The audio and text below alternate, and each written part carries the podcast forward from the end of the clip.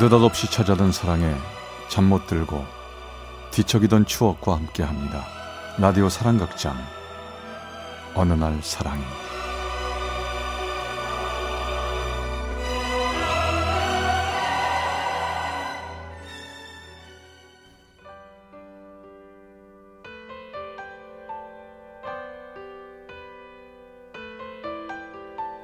사랑의 체험수기 어느 날 사랑이 제 103화 바보 같은 남자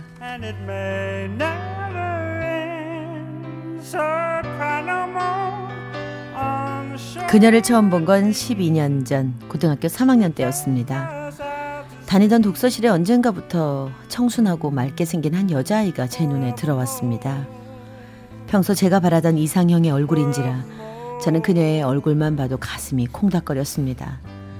그렇게 일주일이 지났을 즈음 그 여자아이와 제 친한 친구 태연이가 독서실 자판기에서 얘기를 나누고 있었습니다. 야 영민아 너 벌써 집에 가는 거야? 어, 어.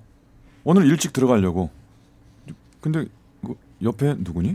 어 이쪽 내 여자친구야 얼마 전에 소개팅으로 만나가지고 사귀게 돼서 아, 우리 독서실로 옮겨서 같이 공부하게 됐어 어. 둘이 서로 인사해 이쪽은 나랑 친한 친구 영민이 어 안녕 안녕하세요.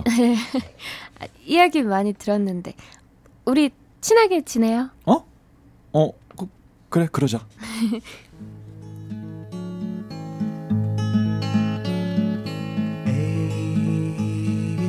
그렇게 어색한 인사를 나누고 전 별 관심 없다는 듯 집으로 후다닥 돌아왔습니다.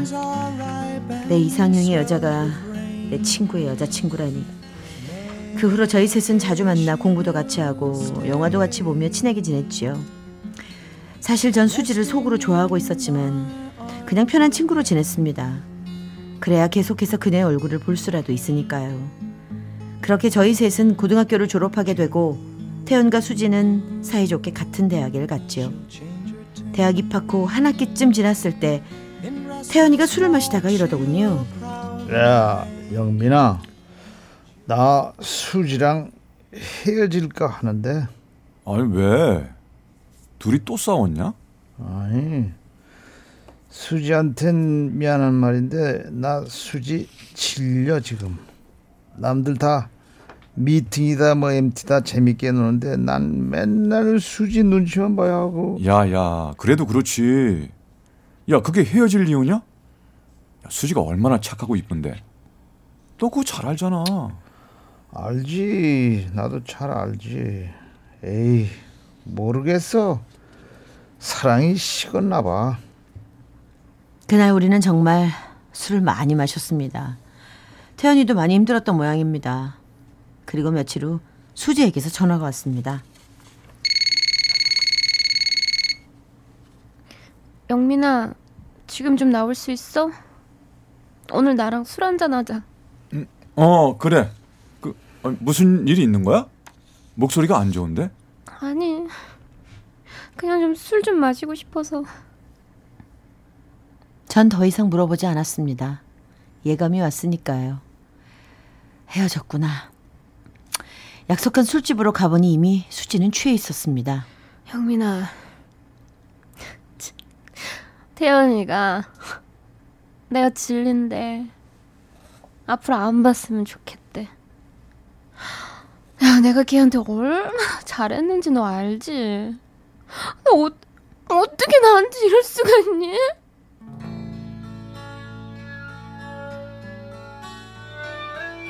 저는 아무 대답도 못 해줬습니다.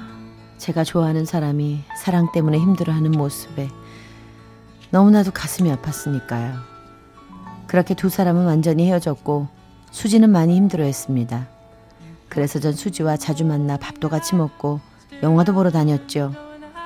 겉으로는 수지에게 심심할까봐 놀아주는 거라곤 했지만 그 시간들이 제겐 얼마나 소중한 시간들이었는지 모릅니다. 그렇게 한 6개월쯤 지났을까요? 여느 때처럼 수지와 차를 마시는데 갑자기 그녀가 이렇게 묻더군요. 영민아 너 나 어떻게 생각해? 어? 어? 너, 너, 너, 뭐, 조, 좋은 친구지. 야, 갑자기 왜 그런 걸 물어보냐? 어색하게 시리.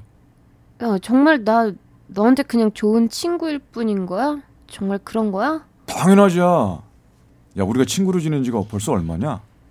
우린 우정과 의리를 뭉친 사이잖아. 전 그렇게 마음에도 없는 말을 해버렸습니다. 제 말에 마음이 상했는지 한참 동안 말이 없던 수지는 잠시 후 저에게 충격적인 말을 건네더군요. 너 진심으로 나랑은 그냥 친구라고 했지. 그럼 나 남자친구 좀 소개시켜줘. 더 이상 나 외롭다고 너한테 부담 주기 싫어. 아, 부담은 무슨? 야, 친구끼리 무슨 부담이냐? 그냥 친구라며. 나 남자친구 필요하거든? 네 친구들 중에서 제일 괜찮은 애를 소개해줘. 해줄 거지?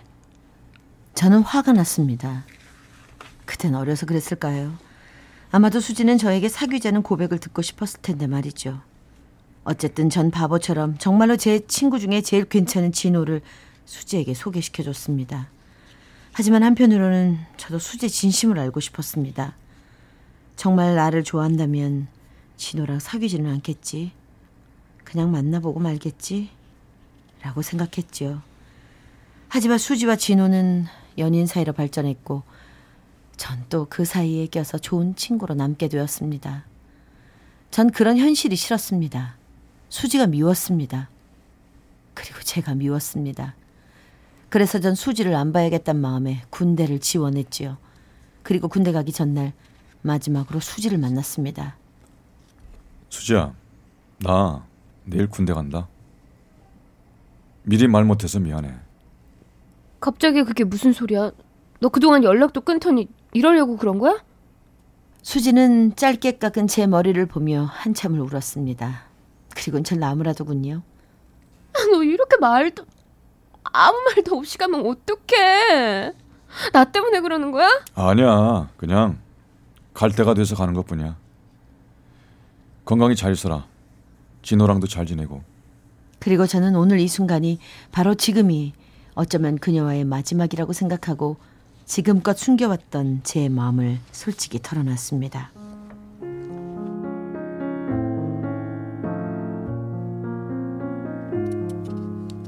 수지야, 나 사실 너 좋아했어. 고등학교 때 널 독서실에서 처음 본 그때부터 처음 본 그 순간부터 나 너 좋아했어.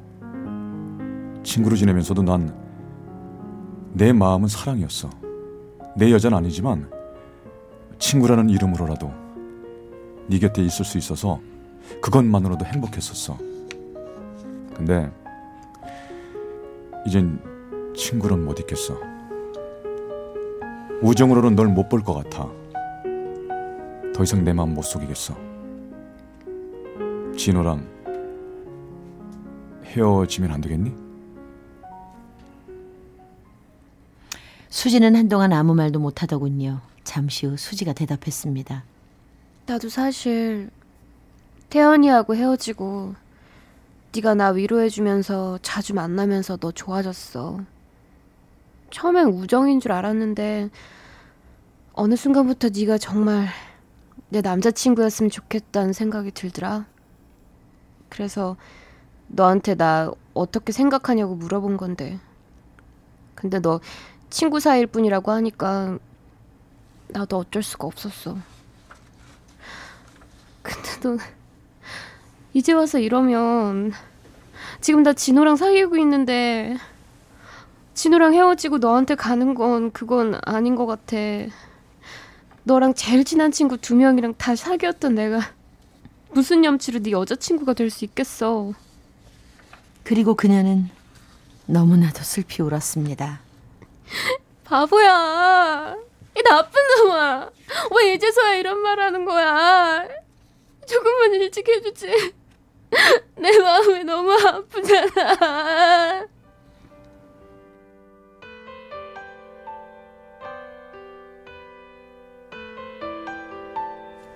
그렇게 수지는 절 원망하며 울었습니다. 저 역시 저의 바보 같은 아무짝에도 쓸모없는 알량한 자존심에 후회하며 펑펑 울었습니다. 바보처럼 엉엉 울던 나에게 수지는 마지막으로 이별의 키스를 해주었습니다. 그것이 수지와 저의 마지막이었죠. 너무나도 어렸던 나의 첫사랑 이야기. 그 이야기는 그렇게 바보같이 끝나고 말았죠.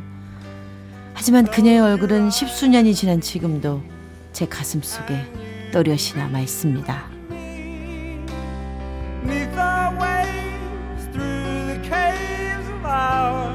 어느 날 사랑이 제 103화 바보 같은 남자 울산 동구 방어동에서 김영덕 씨가 보내주신 사연이었습니다.